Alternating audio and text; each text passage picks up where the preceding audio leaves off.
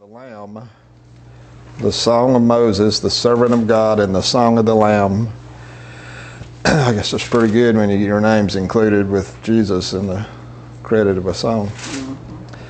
It includes these lines Great and amazing are your deeds, O Lord God the Almighty. Just and true are your ways, O King of the nations. Who will not fear, O Lord? And glorify your name. For you alone are holy.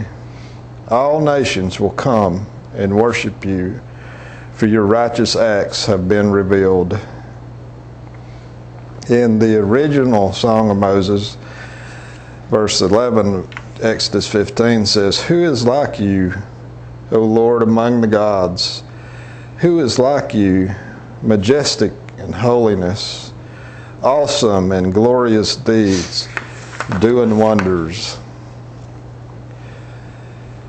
That was uh, one of the lines they were singing as Miriam was dancing around with her tambourine. They were having a party because they had seen the hand of the Lord deliver them from Pharaoh and his army miraculously. Psalm 89, verses 5 to 8 in the International Children's Bible reads I tried to find one I could understand. Lord, the heavens praise you for your miracles and for your loyalty in the meeting of your holy ones.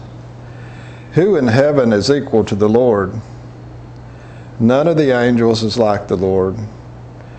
When the holy ones, in Eugene Peterson's translation, he says, the armies of heaven, when the holy ones meet, it is God they fear. He is more frightening than all who surround him. Lord God of heaven's armies, who is like you? Lord, you are powerful and completely to be trusted. I love that.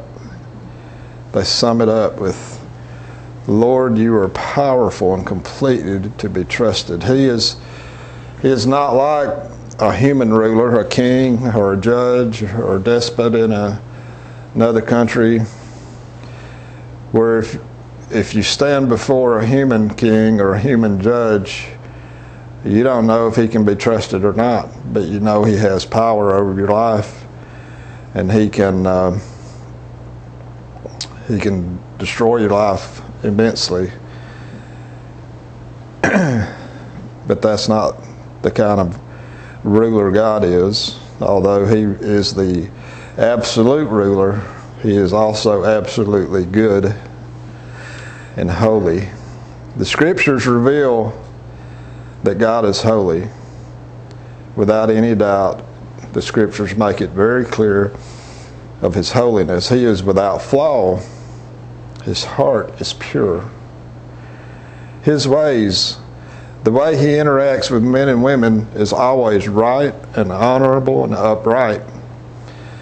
Because of God's goodness, he can always be trusted. He can be trusted to act in our best interests. His desires for us are always in our best interests. When he prohibits some behavior, it is not to deny us from enjoying life, but to ensure that we enjoy life in the best way possible. Psalm 96 says we are to worship the Lord in the beauty of holiness. It tells us to ascribe to the Lord glory and strength, to ascribe to the Lord the glory due his name. I guess I've never really thought about that word, ascribe what does it mean to ascribe something? So I looked it up. It means to refer to a supposed cause, source, or author, to say or think that something is caused by or comes from or is associated with a particular person or thing. Well, that makes perfect sense. In worship, we acknowledge that glory and strength comes from the Lord, that glory and strength is associated with God, that the glory of the Lord is due him because of, of who he is. And his name is glorious.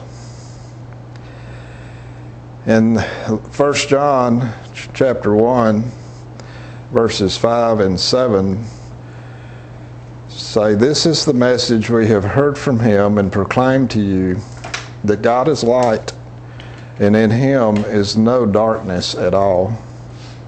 But if we walk in the light, as he is in the light, we have fellowship with one another, and the blood of Jesus, his Son, cleanses us from all sin.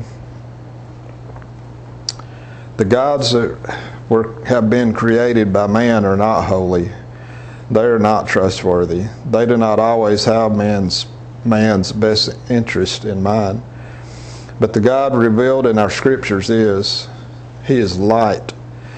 We can ascribe light to Him, meaning we acknowledge that He is the source of light and truth. Psalm 43 3 Send out your light and your truth that they may lead me and bring me to your holy hill, to your dwelling. Verse 7 of John 1 1 says that if we walk in the light, then we will experience true fellowship with one another, and we will experience the blood of Jesus cleansing us from all sin. Walking in the light is connected with the blood of Jesus reproducing God's holiness in us. I think it is right to say that the blood of Jesus reproducing God's holiness in us enables us to walk in the light. When we behave in ways that are right and honorable, upright, and seek to serve the best interest of others ahead of ourselves, we experience a deeper fellowship, deeper community, and more authentic and lasting love. Holiness is a beautiful thing. Let us worship the Lord in the beauty of holiness. Amen. Let's stand together and proclaim our common faith in the Nicene Creed.